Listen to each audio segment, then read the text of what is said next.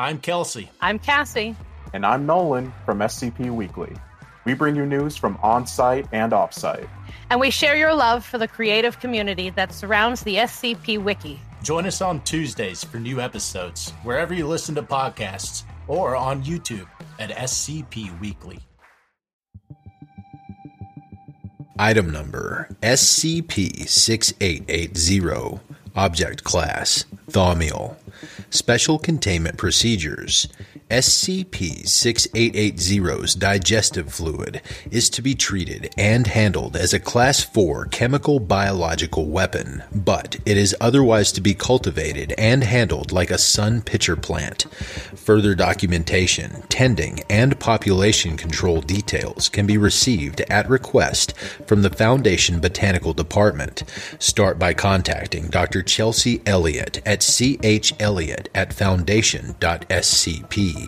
External populations of SCP-6880 are cultivated and shielded from civilians by a joint division of Mobile Task Force Theta-4 Gardeners and Lambda-12 Pest Control.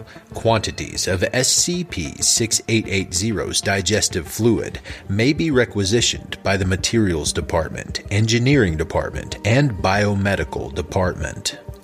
Description SCP 6880 is a species of sun pitcher plant that uses thaumaturgy to prey on hematophages such as oxpeckers and vampire bats.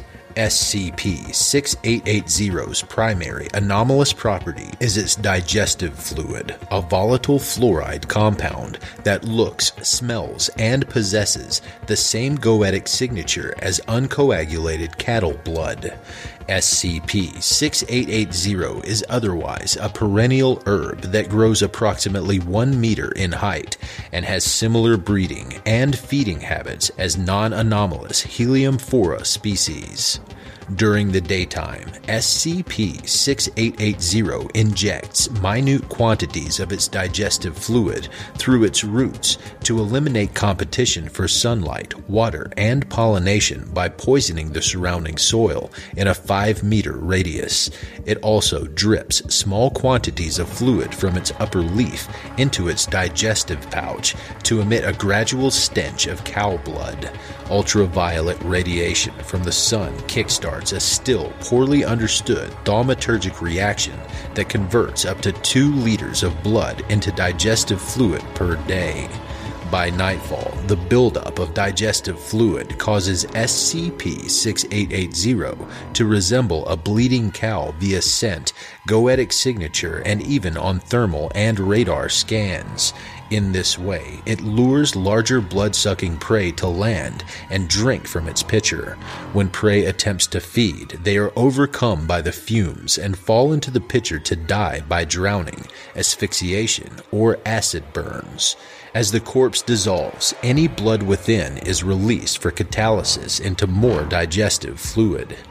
SCP 6880 has evolved numerous other unique enzymes in its chloroplasts that catalyze its digestive fluid through sunlight moderated thaumaturgic reactions. The resultant products include organic sap, chlorophyll material, and a thick mucosal wax that protects SCP 6880 from its own digestive fluid.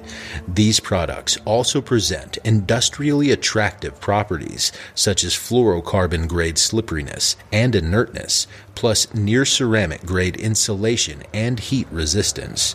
SCP 6880 populations are capable of growing in most temperate regions, as their mucosal wax insulates them in cooler climates and aids water retention in hotter ones. An instance of SCP 6880 is capable of surviving for up to one month on 50 grams of animal blood. SCP 6880 was discovered in Argentina by Mobile Task Force Lambda 9 Helsing Brigade while tracking the hematomorph on charges of criminal racketeering during the Seventh Occult War. his corpse was found half digested in bat form in an instance of SCP 6880.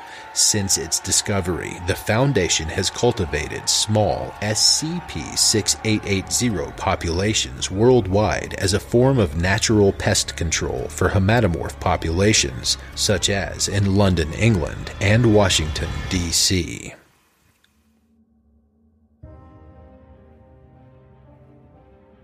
Thank you for listening to this podcast.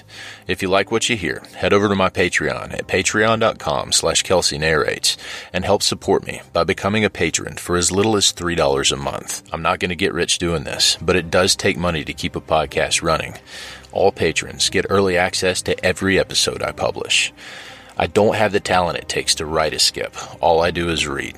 Original authors make this podcast possible, so credit to the original author. Their links in the description. Show them some love as well. Consider becoming a member of the SCP Wiki, upvote their work, and maybe write a skip of your own. Maybe I'll read it here someday.